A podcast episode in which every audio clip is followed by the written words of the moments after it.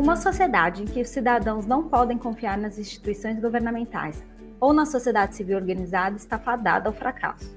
A falta de confiança afeta diretamente a participação popular, além de prejudicar a democracia, a garantia de direitos, a economia e a política.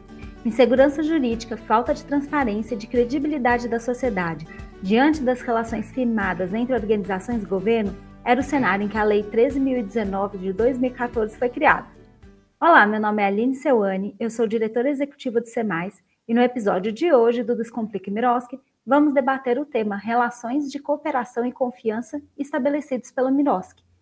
O Descomplique Miroski é uma iniciativa do SEMAIS para o projeto Fortalecimento e Regionalização da Plataforma por um Novo Marco Regulatório das Organizações da Sociedade Civil, Plataforma Miroski, ação que é financiada pela União Europeia através da Comissão Europeia e que conta com o apoio da Caritas e da ELO. O Miroski impôs o reconhecimento e a valorização das ações desenvolvidas pelas organizações sociais e a transparência na aplicação dos recursos públicos. E para entender melhor o impacto das relações de cooperação e confiança para as organizações e se ela realmente acontece na prática, convidamos o Tiago Alvim, graduado em Administração Pública pela Fundação João Pinheiro e mestre em Administração pela UFMG. Atuou como gestor no governo de Minas e foi consultor para diversas organizações, incluindo o Banco Interamericano de Desenvolvimento. Ele ainda é cofundador da Nexo Investimento Social e da startup Prosas. Bem-vindo, Tiago. Muito obrigado. E para conversar com a gente, conviva Janice Salomão, gestora da Conviver Saber Social, uma organização cuja missão é trabalhar pela garantia de direitos, especialmente de crianças e adolescentes em situação de risco pessoal e social. Delanza Junho, comunicadora social, atua no gerenciamento de projetos de desenvolvimento humanitários no SEMAIS e como coordenadora editorial da revista Valor Compartilhado. E Marisa Seuane, chefe de gabinete na Procuradoria-Geral do município de Belo Horizonte, membro do Confoco, especialista em responsabilidade social empresarial, voluntária e fundadora de diversas organizações sociais. Sejam todas bem-vindas. Olá. Obrigada. Olá. Foram necessários alguns anos de discussões e muita participação social para que fosse aprovada uma lei que uniformiza os processos de parcerização e normatiza a transparência na aplicação de recursos públicos. Embora a lei não seja perfeita, ela traz instrumentos que, se não inovadores em sua forma, são inovadores em sua aplicação.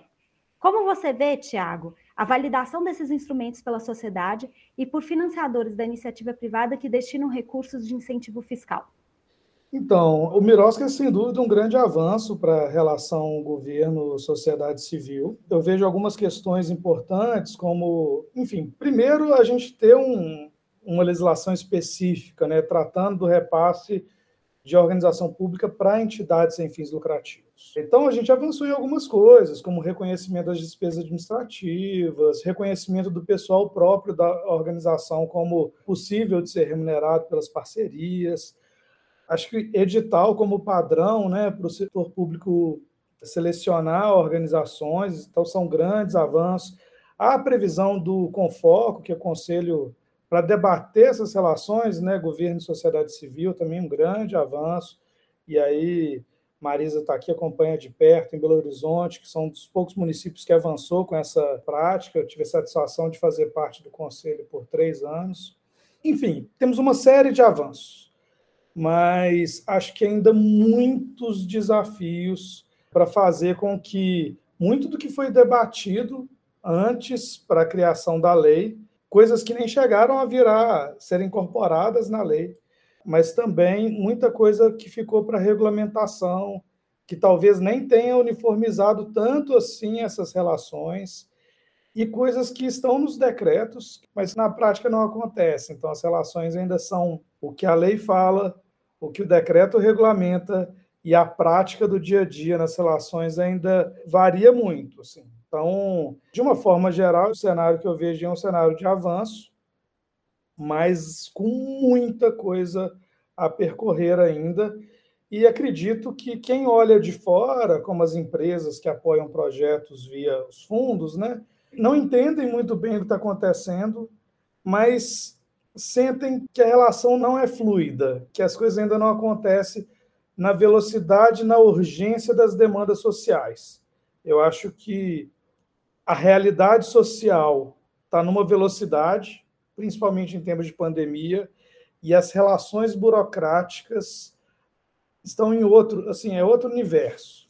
E um universo um pouco insensível com a urgência, às vezes, da realidade social. O Tiago, mas eu gostaria até de já pegar nessa sua fala, né, em que você coloca as questões burocráticas e as demandas sociais que estão aí gritando, né, cada vez mais, para te perguntar exatamente em que pontos você identifica que ainda tem falhas muito significativas se você tivesse que escolher um ponto, dois pontos das falhas, né? Onde é que está pegando, onde é que não está caminhando, onde é que não permite que essa relação seja uma relação fluida, a tempo e a hora, né? Daquilo que se propõe o Miroski. Oi, Marisa, acho que excelente ponto para a gente reforçar. Eu acho que o Miroski ele tem um enunciado muito lindo que ele dá uma ideia de uma relação de parceria e parceria, eu sempre falo que é uma relação horizontal, que é uma relação de mútua cooperação. Eu acho que é usado esse termo. O Estado, o poder público entende a necessidade da parceria com a organização. A organização tem um know-how, tem capacidade técnica, conhece a ponta. Então, assim, a organização tem competência, tem capacidade instalada. Isso deveria ser considerado um grande ativo pelo poder público. Mas o que a gente vê na prática é uma relação que é hierárquica. Quem tem o poder da grana vai definir a regra e cabe à organização aquele contrato que a gente está acostumado a ver na internet. Clica aqui no aceito ou fique sem o recurso. E isso até a própria lei traz como uma distorção. A própria lei ela já traz a minuta do termo, né? O edital já traz a minuta do termo. Então, assim, você quer nesses termos? Só para exemplificar que essa relação é autoritária e hierárquica e não é de parceria, é de contratação. Eu nunca vi em nenhum termo de fomento ou de colaboração alguma sanção para o poder público. O poder público não fez o repasse no prazo. O Miroski chega a falar do absurdo que, caso o poder público atrase, a organização pode até usar o recurso para pagar multas geradas a partir da falha do poder público. Então, assim, assim olha, estou te autorizando. Se o poder público gerar problema na relação, é, pode até aplicar, pode até aplicar, tinha que ter multa. Atrasou é multa. Os contratos que passam por um processo de licitação, eles têm penalidades para o poder público em caso de atraso. Nas parcerias, não. É uma relação ainda muito desigual e a gente vê isso em todo o procedimento. Vai para uma organização perder o prazo em um minuto de qualquer coisa, ela vai sofrer penalidades. O poder público, ele segue o cronograma se ele quiser. Às vezes ele até publica uma prorrogação, às vezes não, simplesmente não segue o cronograma e, e vamos, e a gente fica do lado de fora torcendo para que o que está escrito como obrigação do poder público seja de fato cumprido mas eu acho que o principal ponto, e eu não sei se tem solução para ele, tá? Eu acho que talvez seja aí uma grande ilusão, utopia do Miroski, vir falar que essa relação é de fato uma relação horizontal, de mútua cooperação. Não é. Sempre vai ter o, quem está com o recurso comandando e, às vezes, fazendo contratos leoninos e que a sociedade civil caso queira se relacionar com o poder público, vai ter que aceitar. Então, acho que esse é o grande ponto. Não é uma relação de igualdade. E, então, não podemos romantizar a organização da sociedade civil, quer se relacionar com o governo, não será horizontal. Ele não é seu coleguinha que está do lado que vai debater de igual para igual. Siga, arrisca todas as regras, ou você vai ter penalidade e torça para que ele siga as regras, porque dificilmente ele terá alguma penalidade, mesmo que isso impacte a execução do objeto. Por exemplo, está muito claro lá na lei falando que só vai haver análise de prestação de contas financeira se tiver alguma questão em relação ao objeto. Qual que é a prática? Análise de prestação financeira pura e simples os sistemas de acompanhamento são desenhados para focar exclusivamente na análise financeira. Então, assim, a parte de controle de resultados é letra morta. É outro ponto do sonho, da parceria de igualdade e do controle de resultados. Vamos ver primeiro se a criança está sendo atendida e depois se eu estou comprando beterraba pelo preço da feira, mas não, a gente fica olhando primeiro o preço da beterraba e depois, se sobrar algum tempo, a gente vai ver se o idoso está sendo bem atendido, se a criança está sendo bem atendida. Então, assim, eu acho que tem algumas utopias lá, algumas declarações que não chegaram, que não existem na prática. Você tocou nos pontos fundamentais dos desafios que nós ainda encontramos na implementação, implantação desse marco regulatório, que é a Lei 13.019.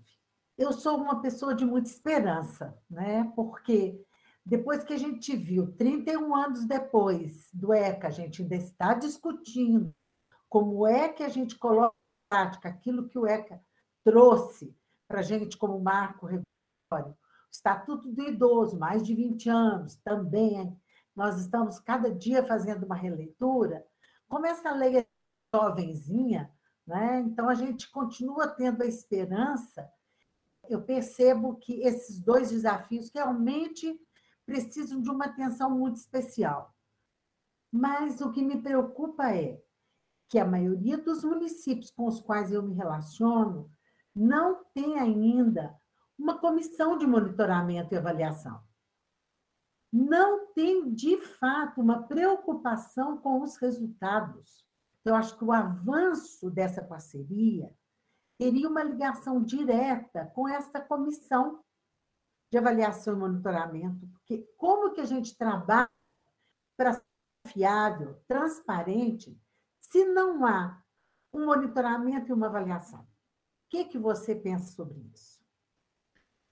Janice, eu acho que você toca num ponto central do amadurecimento dessas relações, né?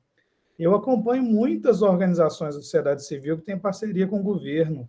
O objeto importa muito pouco para as organizações públicas. Eu acompanhei muito a relação de LPIs com governos quem faz acompanhamento de LPI não é o órgão que fomenta, normalmente é a vigilância sanitária, que vai lá para falar os problemas, mas sem compromisso nenhum da relação de parceria, de entender se o financiamento que está acontecendo ali é adequado para financiar aquele atendimento.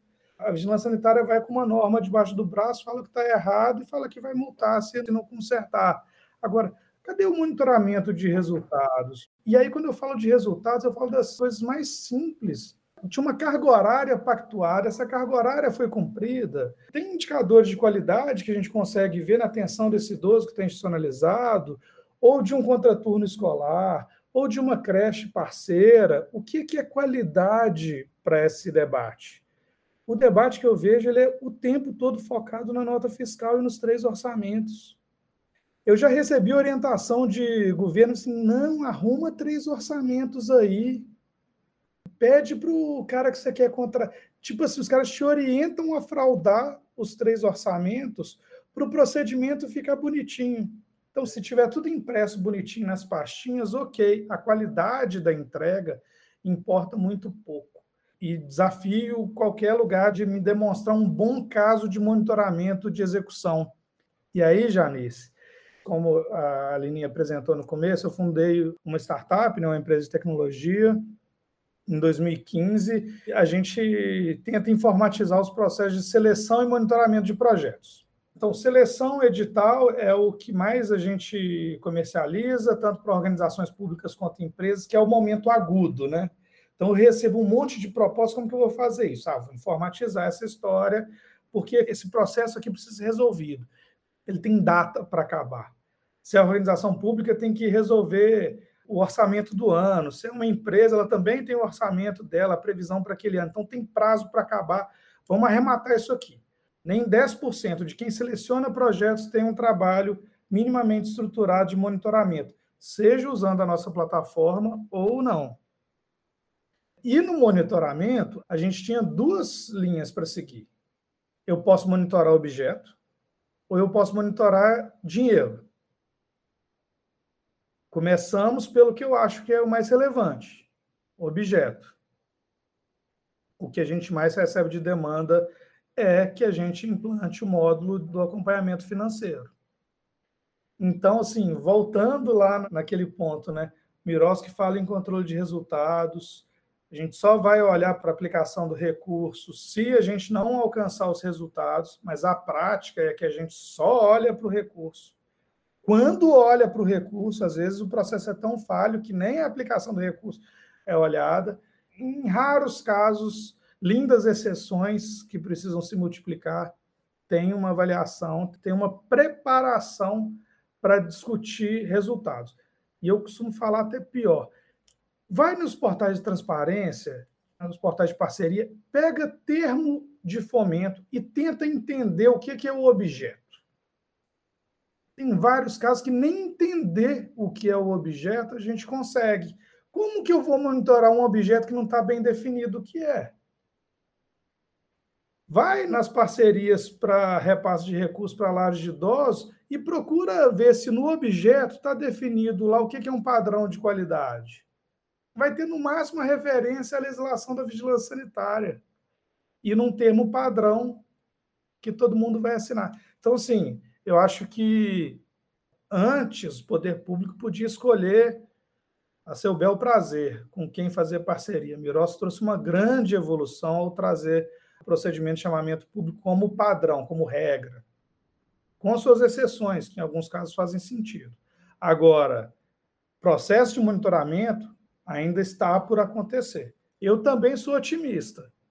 Sigo investindo em tecnologia para melhorar esse procedimento. A gente vai lançar um monitoramento 2.0 em breve, porque eu acho que a gente precisa tornar esses processos mais fáceis. Assim. O SEMAIS foi um grande parceiro nosso, usou a nossa ferramenta deu muito feedback para a gente melhorar. A gente não consegue melhorar exatamente na velocidade que a gente gostaria, mas a ideia é seguir investindo em tecnologia para tornar esses processos um pouco mais fáceis. Mas, como regra, isso ainda está longe de chegar. Isso não é uma realidade. Perfeito. É isso mesmo que nós sentimos na prática, no nosso dia a dia, ao executarmos né, um projeto, ao nos lançarmos a esse desafio, é que isso acontece mesmo assim. Embora eu continue reafirmando que nós saímos de uma invisibilidade, o terceiro setor deixou de ser um párea. Janice, perfeito. Só emendando um ponto aí, assim, é muito comum ver o governo fazendo capacitação para as OSCs sobre Miroski. A minha sugestão para toda organização pública que queira fazer uma capacitação para a Oscar é invista todo o seu tempo e recurso numa capacitação interna. Melhore os seus procedimentos primeiro, antes de ensinar para as OSCs como elas devem fazer. Novamente aí tem um pouco dessa posição hierárquica de que né, eu estou aqui no meu pedestal e as organizações precisam ser educadas e ensinadas, quando eu acho que elas cumprem, na grande maioria das vezes. Gente, óbvio que precisa de capacitação para o terceiro setor, mas assim, o que eu quero dizer é que eu vejo muito mais gargalos do lado do poder público, ao invés de investir na capacitação das OSCs, investe o seu tempo em capacitar a equipe interna, alinhar conceitos, melhorar as normas internas, e alinhamento com o órgão de controle. Inclusive, esse podcast é um grande exemplo para mostrar que o debate do Mirosco no Brasil ele segue sendo liderado pela sociedade civil. O governo federal não lidera esse debate. O governo de Minas não lidera esse debate. A gente tem alguns debates pontuais, mas o debate nacional é liderado pela sociedade civil. Que bom, mas que pena que seja um debate quase solitário da sociedade civil, sem esse diálogo permanente próximo com o governo.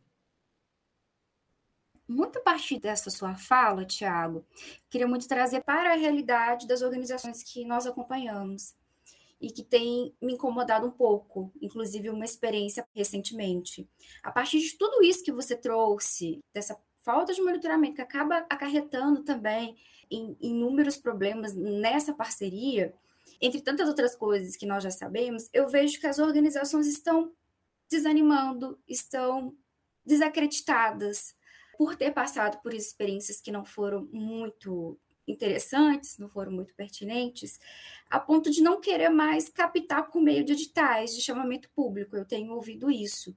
E são instituições que têm potencial para isso, e são instituições que executam um trabalho necessário, primordial, e mas precisa de recurso. Diante disso, qual que é o caminho? Como que faz? O Miroski trouxe esses instrumentos, esses meios, todo esse potencial. Essas organizações precisam captar recursos, mas ao mesmo tempo elas estão desacreditadas.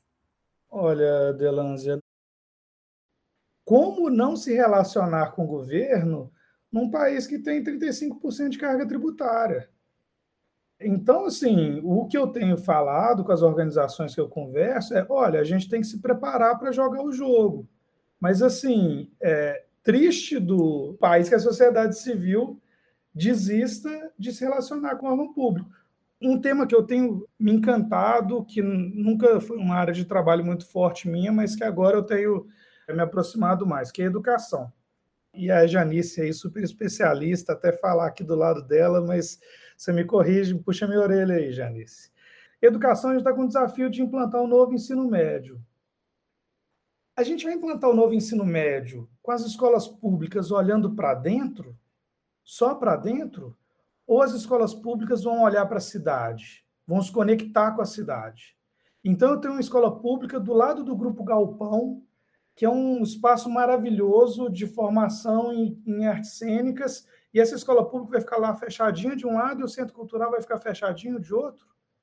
A gente tem uma riqueza na sociedade civil que a educação precisa se abrir e olhar para ela. Como aproveitar dessa cidade, que pode ser uma cidade educadora, e estabelecer mecanismos de relacionamento que ampliem a formação desses alunos. E a sociedade civil e a iniciativa privada que está aqui do lado de fora vai olhar para o governo e vai lá bater na porta, porque também, gente, se a gente ficar esperando o governo melhorar, a gente é melhor esperar sentado. Então a gente vai ter que ir lá e vai ter que provocar. A gente vai ter que apresentar para o governo, e aí o conselho é um espaço bom para isso, para levar problemas. O conselho ele precisa ser entendido como um lugar de conflito e não de aplauso. É um lugar que a gente leva problema para falar o que está dando errado mesmo, e não um lugar para jogar confete. Mas, assim, os órgãos públicos estão preparados para ouvir críticas? A gente que se relaciona diretamente com o órgão público pode fazer crítica sincera, direta, sem pedir licença e sem pedir desculpa e não ter medo de retaliação depois? Ou a gente vai ficar taxado como oposição? De novo, essa relação ela não é horizontal. É uma relação de hierarquia e que o atrevimento da crítica ele pode gerar consequências depois. Mas assim, não dá para a sociedade civil desistir do Estado. Não dá para desistir de 35% do PIB que é arrecadado como imposto. Não dá para desistir da educação, não dá para desistir da saúde.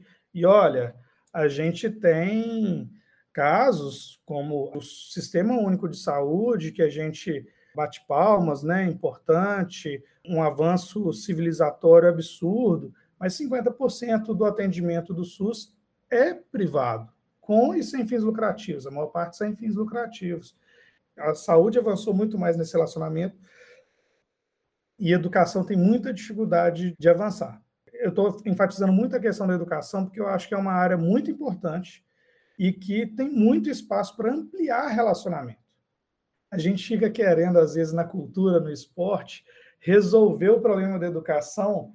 Parece um beija-flor lá tentando apagar incêndio. Janice faz isso lindamente, mas vai lá monta o contraturno para uma escola, né? Então, assim, beleza, impacto absurdo, fantástico, mas pontual, muito localizado. Por quê? Ela precisa buscar recurso com empresa para financiar um contraturno de uma pasta que tem 25% do orçamento. Que, que essa pasta não está olhando para o potencial da Conviver para espalhar essa capacidade de melhoria, né, de resultados, enfim.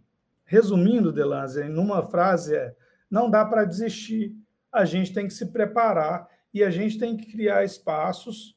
Novamente, esse podcast aqui é um exemplo disso que a sociedade civil está se mobilizando para provocar o governo para a gente ter essas melhorias. Acho que o caminho é esse. Desistir não dá. Acho que essa reflexão está muito boa, está muito importante. Eu fiquei pensando assim, você começou dizendo, né, Tiago, dos avanços, dos grandes avanços. Você é, falou de um cenário de avanços que a gente tem hoje. Só que quando a gente vai lá no microscópio, a gente vai lá para observar o que tem lá dentro, a gente revela aí uma série de contradições, né, a esses avanços e tudo. E o tema de hoje que fala de relações de cooperação e confiança, fala, né, como é que o Miroski se comporta como um instrumento de transparência, de aumento da confiabilidade. Então, assim, a gente tem de fato esses dois cenários. Achei muito interessante quando você coloca essa utopia, né? Será que a gente está pisando numa realidade ao dizer que é possível relações horizontais de parceria? Você trouxe aí a questão dos órgãos de controle. Eu vejo que, no caso específico de Belo Horizonte, quantas vezes a gente tentou trazer os órgãos de controle para conversa, para reunião, para debate, para evento, e a gente não consegue isso e a gente continua tendo a mesma cobrança dos órgãos de controle e percebe essa questão de um lado de um avanço significativo numa cultura de diálogo e apesar disso a gente ouve também inúmeras reclamações, né? Por que, que não acontece? Por que, que atrasa? Por que, que não resolve? Por que, que não tem monitoramento?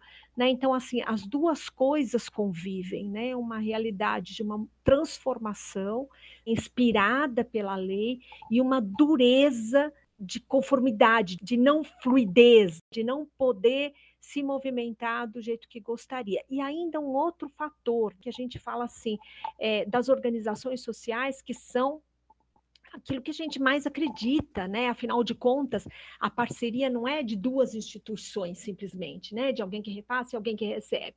É uma parceria para um bem comum. A gente tem um propósito em comum e uma parte investe recurso, outra parte investe conhecimento e os dois juntos têm que ter o propósito de avançar.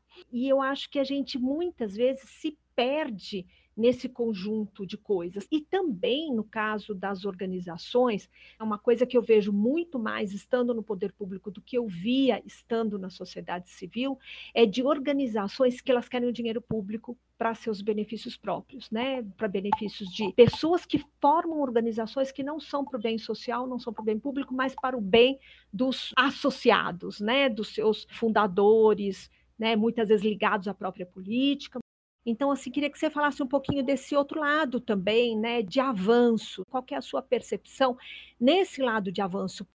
Eu também sou otimista, mais tempo do que eu gostaria. Mas eu acho que é um exercício que tem que ser sem desistência, né? Um exercício permanente, com força daqueles que estão no poder público e que acreditam nas relações de parceria, com força daqueles que são da sociedade civil, a grande maioria que tem honestidade de propósito, mas apesar desse esforço, o que é que você acha que de fato avançou? Onde é que você vê que existe essa transparência, existe uma melhoria das relações? E aqui falo como o Brasil, né? A tua percepção aí de alguém que realmente percorre o Brasil todo, né? Na iniciativa privada, na sociedade civil, nos governos, como é que você vê de fato esses avanços? Bem, Marisa, resgatando acho que um ponto importante da sua fala, antes de voltar nessa ênfase dos avanços, acho que não dá para a gente definir uma organização, se boa ou ruim, pela classificação do CNPJ. Então, se é órgão público é ruim, se é entidade sem fins lucrativos é do bem, se é empresa privada com fins lucrativos tem outro interesse que não é o bem comum, está visando exclusivamente o lucro enfim, poder público também há, porque poder público defende o interesse público. Assim, acho que não dá para a gente cair nessas simplificações. E isso exige, inclusive, que as relações sejam mais transparentes. E aí eu acho que o monitoramento é fundamental para essa história, né? A gente tem que contar para a sociedade o resultado que esses processos de política pública em parceria estão gerando. E aí eu incluo, talvez, uma visão um pouco mais ampla, que a gente tem que ampliar essa transparência, até para a gente ter capacidade de comparar quanto custa um serviço que está sendo prestado diretamente pelo governo e qual a qualidade daquela entrega, quanto custa um serviço que está sendo feito em parceria com uma entidade sem fins lucrativos e qual a qualidade daquela entrega, e quanto custa, às vezes, o mesmo serviço sendo prestado por uma empresa privada com fins lucrativos e qual a qualidade daquela entrega. Para a gente perder um pouco desse preconceito de que um tipo de relação, uma forma de fazer, é boa e a outra tem segundas intenções. Olha, como Belo Horizonte avançou com a PPP da educação, que a gente passou a ter é, unidades infantis em prédios construídos para isso, não pequenas casinhas adaptadas, e isso tem uma excelente avaliação, inclusive do ponto de vista pedagógico, que as, os diretores e diretoras ficaram mais tempo disponível para atividade pedagógica, tendo toda a infra bem adaptada para aquela prestação. Acho que Belo Horizonte não se tocou ainda das unidades de saúde que estão sendo inauguradas, também no formato PPP, então, assim, empresa privada participando da prestação do serviço público. Teve um caso agora recente em Salvador, um caso fantástico. Salvador tinha uma fila grande de creche, criaram o pé na escola. Diferente aqui de Belo Horizonte, a gente tem parceria com as entidades sem fins lucrativos, eles criaram lá um programa definindo o valor. Assim, olha, o valor é esse, a qualidade que eu quero é esse. Quem quer ofertar vaga em creche nessas condições? Eles zeraram a fila de creche em um ano assim, numa velocidade, aproveitando da infraestrutura já instalada na iniciativa privada, para a gente não perder o que importa. O que importa é o menino lá na idade pré-escolar, na creche, e não em casa. É a, mãe dessa criança tendo condição de trabalhar. Então, assim, se eu fizer uma licitação e definir valor por aluno atendido, eu vou pagar pelo aluno atendido, vou conferir os critérios de qualidade e não vou precisar ficar fazendo prestação de contas. Olha que engraçado. Se eu me relacionar com fins lucrativos, eu não preciso ficar olhando o preço da beterraba. Quando eu me relaciono com 100 fins lucrativos, que eu deveria confiar até mais, aí eu quero uma prestação de contas detalhada, nota fiscal por nota fiscal. Às vezes, as relações com a sociedade civil talvez vão avançar fora do Miroski, numa relação um pouco mais direta. É isso, olha, a nova licitações prevê lá o credenciamento. Toda política de relacionamento com ILPIs de Belo Horizonte podia ser feita por meio de credenciamento. A prefeitura fala qual é o padrão, fala qual é o preço, fala qual é o número de vagas que ela tem e credenciou os lares de idosos, os caras vão receber tanto por vaga, pronto, acabou a prestação de contas. Se for licitação, acaba a prestação de contas. Olha que loucura. O monitoramento da qualidade deve persistir, porque você tem que aferir que o objeto foi entregue. E, nesse caso, o objeto, mais do que simplesmente a vaga, é a qualidade daquele atendimento. Então, assim, uma das possibilidades de a gente avançar, às vezes, é até a gente saindo um pouco das amarras do termo concebido exclusivamente para a relação com a sociedade civil. Bem, o que, que eu acho que avançou muito?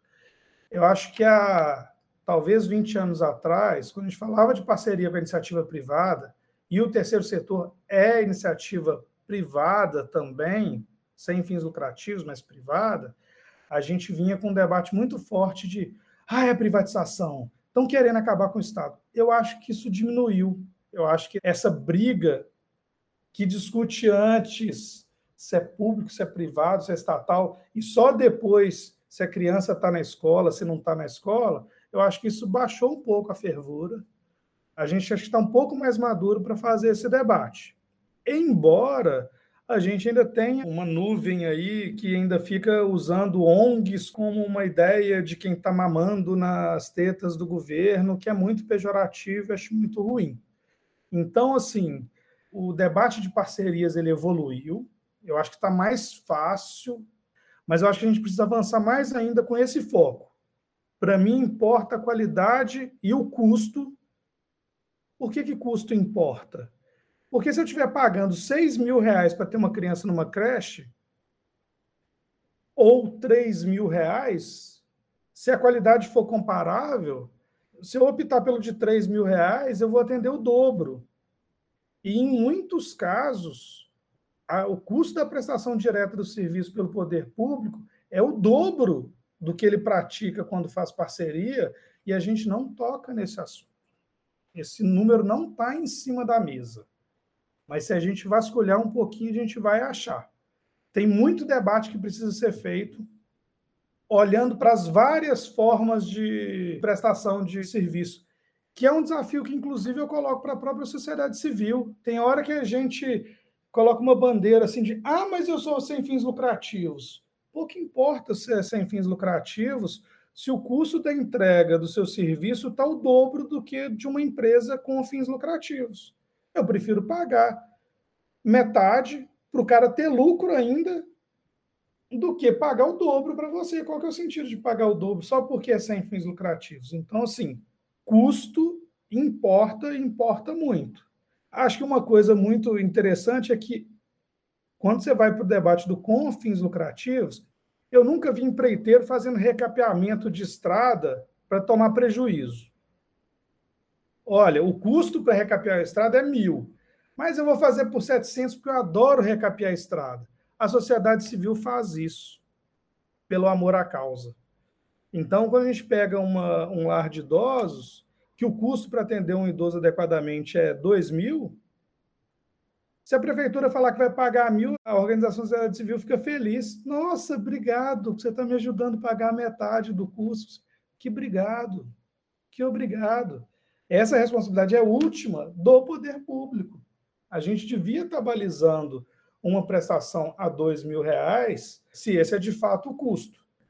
Para tudo isso, temos que amadurecer essa perspectiva de custos, dar visibilidade para esses números, tem que ser mais transparente e acompanhar resultados, que é onde a gente vai checar se aquelas promessas estão sendo cumpridas, né? Mas eu acho que o grande avanço é que esse debate hoje é possível. Eu acho que há pouco tempo atrás a gente tinha mais dificuldade de debater isso sem cair numa coisa de privatização, está querendo acabar com o Estado. Não, a gente está querendo atender o cidadão que de fato precisa daquele serviço. Quando eu entrei no terceiro setor, a gente tinha muito aquela famoso jargão, né? Fazer mais com menos. Era o, o papel da organização é fazer mais com menos. E aí, ao longo desse trabalho com as organizações, a gente vai enxergando que esse fazer mais com menos é desculpa para pagar pouco em um serviço que custa muito. E que não só custa muito, ele tem muito valor. E aí, as organizações, elas prestam um serviço que tem muito valor. Não só em relação a custo, mas em relação ao resultado. E o fazer mais com menos, a gente vai empurrando esse valor e vai tentando improvisar, vai tentando é, cobertor curto, né? Cobre de um lado para descobrir do outro, é, vende o almoço para pagar a janta e no final das contas os ônus ficam com as organizações e ela não colhe tantos bônus quanto poderiam colher tanto internamente como instituição bem estruturada, bem gerida, de forma adequada, como para a própria sociedade, que é para quem dá esse retorno. Então, existe, a partir do momento que o monitoramento e o resultado é colocado no papel, a gente começa a descobrir também quais são os resultados para além do atendimento exclusivo que foi contratado. E aí, quando a gente fala de monitoramento e mensuração de resultado, são os resultados todos que as organizações da sociedade civil alcançam quando elas prestam esse serviço. É, acho perfeito, Aline, nesse ponto da gente fugir do fazer mais com menos, acho que a gente tem que fazer bem com o financiamento adequado. Eu acho que esse é o mote. Para a gente saber qual é o financiamento adequado, a gente tem que definir bem o objeto, tem que definir bem custo e tem que monitorar para ver se está fazendo bem, né? Se está entregando. Eu gosto mais dessa linha de fazer bem, resolver o problema com o financiamento adequado. Nem mais, nem menos. Tiago, eu queria retomar um aspecto da lei que fala assim: a Lei 13.019 estabelece o regime jurídico das parcerias entre a administração pública e as organizações da sociedade civil, em regime de mútua cooperação para a consecução de finalidades de interesse público e recíproco, certo? E aí, analisando o relatório do IPEA, e vendo a quantidade de organizações da sociedade civil que nós temos no Brasil, mais de 800 mil, analisando que a expressão da sociedade civil diante do poder público, especialmente municipal, é uma expressão da assistência social. Eles nos linkam diretamente, não como um terceiro setor que presta um serviço muito mais ampliado do que só de assistência social, só que trabalha na de direitos, só trabalha com a questão da equidade, só trabalha com a questão do empoderamento das minorias. Não é só isso que a gente sabe fazer ou faz. Não é isso que as 800 mil e tantas organizações sociais no Brasil fazem. Você levantou saúde, educação.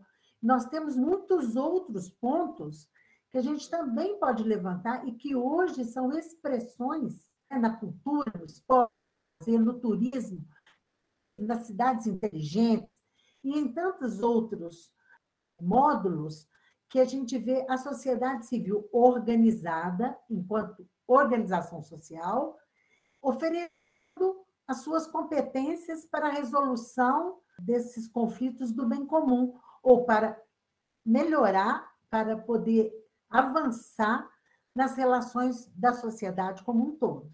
Enquanto o público é um poder que pode mudar de quatro anos em várias esferas, na sociedade civil, quando a gente se organiza, a gente tem uma tendência a permanecer mais tempo, a ser mais longevos dentro da nossa vocação social. Mas a gente precisa também desvincular um pouco o Miroski da assistência social só assistencial. Nós não somos aquela velha organização social que fazia assistencialismos. Nós somos organizações da sociedade civil que queremos resolver, junto aos demais poderes, as questões sociais que emergem e que precisam da nossa intervenção. Então, assim, como é que você vê o Miroski nessa relação muitas vezes fica comprometido só na área da assistência social. As pessoas me perguntam assim: o que você faz? Eu trabalho com projetos sociais. Ah, então você trabalha com ONGs. E aí tem hora que a entonação do ONG você já sabe tudo ali, né? Se é uma afirmação de encantamento, de parabéns, ou se é. Você tem certeza que é isso mesmo? Mas que ONGs são essas? Então, assim, eu acho que tem uma visão um pouco deturpada aí do papel da sociedade civil da potência e da multiplicidade. Porque, assim, a gente é também essa organização assistencial e assistencialista, que é um termo que virou meio pecado. Mas, gente, nessa pandemia a gente viu o tanto que a assistência é importante também. Então, assim, cara, quem tem fome precisa de assistência social, do assistencialismo mesmo, junto com outras medidas que permitam essa pessoa sair daquela condição de necessidade. Então, assim, a sociedade civil é aquela microorganização que vai estar lá e vai chegar rápido no problema. Cara, o governo estava pensando o que, que ia fazer, a CUFA estava distribuindo cesta básica. Fome bate a todo dia. Não demora uma semana para dar fome, não. Então, assim, essa agilidade daquela organização ali da última milha, que vai juntar todo mundo e que vai fazer a logística, que vai fazer as coisas chegar, é fundamental. Até o outro lado das organizações que estão fazendo um debate da fronteira e aí de todas as áreas, das cidades inteligentes, de pensar segurança pública. Segurança pública é discutida dentro da sociedade civil também. Temos organizações fantásticas pensando em segurança pública no Brasil. A questão ambientalista no Brasil, que sempre foi liderado pelo terceiro setor, a saúde, que já é tão consolidado, gente, é impossível pensar o SUS sem essas casas. É metade da assistência hospitalar no Brasil e está em entidades sem fins lucrativos. Eu lembro, há cerca de 10 anos atrás, no governo federal, teve um escândalo na área do turismo e saiu um decreto. Vamos paralisar todos os convênios até que a gente descubra o que foi aquela denúncia. Assim, o quê? todos os convênios, porque teve denúncia de uma área. Eu acho que a gente tem que começar a ter essa capacidade de olhar para os terceiros setores, né? E para essa riqueza. Eu falo muito, Janice, o poder público devia agradecer quando ele encontra uma sociedade civil forte, organizada e com capacidade de ajudar a resolver os problemas da sociedade. Isso, inclusive, demanda menos do poder público. E a gente, como sociedade civil, a gente tem que desenvolver essa capacidade de se relacionar com o governo e também uma capacidade para a gente se financiar. Então, assim, cultura de doação no Brasil é fundamental, o investimento social privado. A gente tem uma cultura nas grandes empresas no Brasil, o censo GIF mostra isso, que é muito de executar seus projetos sociais. E aí a empresa que já tem todo o seu lugar na sociedade, que já influencia os rumos do país, na hora de fazer a ação social, tem que ser ela de novo fazendo em primeira pessoa, ou a gente pode reconhecer o outro, né? Porque aí quando começa a circular recursos na sociedade civil para além da fonte pública, isso talvez ajude a gente a equiparar um pouquinho aquele diálogo. Esse termo eu não aceito dessa forma.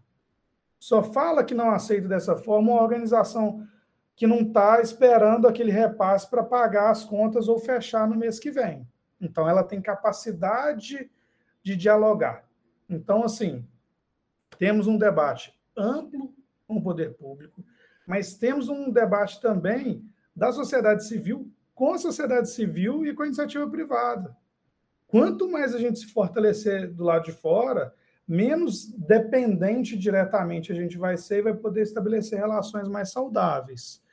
Gente, acho que essa pandemia ela deixa uma lição muito grande aí para quem não tinha entendido ainda o papel da sociedade civil. Eu vi muita expressão de que estamos no mesmo barco, né? Mas outra, talvez mais adequada, é que estávamos na mesma tempestade, mas em barcos diferentes. Mas a sociedade civil aliviou muito, ajudou muito a resolver a barra de quem estava num barquinho mais precário. Assim. Gente, a gente começou a pandemia com lave à mão, num país que nem toda casa tem água encanada, num país que tem déficit habitacional, né? Então, assim, lave a mão onde, como, né? Então, assim, o básico da higiene não estava disponível para todo mundo. E eu achei um show, o trabalho que a CUFA fez, muita gente se mobilizou para fazer rápido, assim, por mais que a gente tenha avanços, Miroski ainda é um pouco isso, né? Vamos repactar um objeto? Vamos. Vai demorar um aninho. O tempo do governo e o tempo da sociedade civil são coisas completamente diferentes. E por isso que eu acho que a gente precisa de uma sociedade civil cada vez mais forte, para resolver cada vez mais problemas em diálogo, conectando financiamento, mas tentando aproximar. Não vai ser de igual para igual, mas tentando aproximar um pouquinho esse poder, né? Nós estamos falando acima de tudo, de relação de poder, né? Quando você tem financiamento concentrado, principalmente. Ai, gente, que debate bom.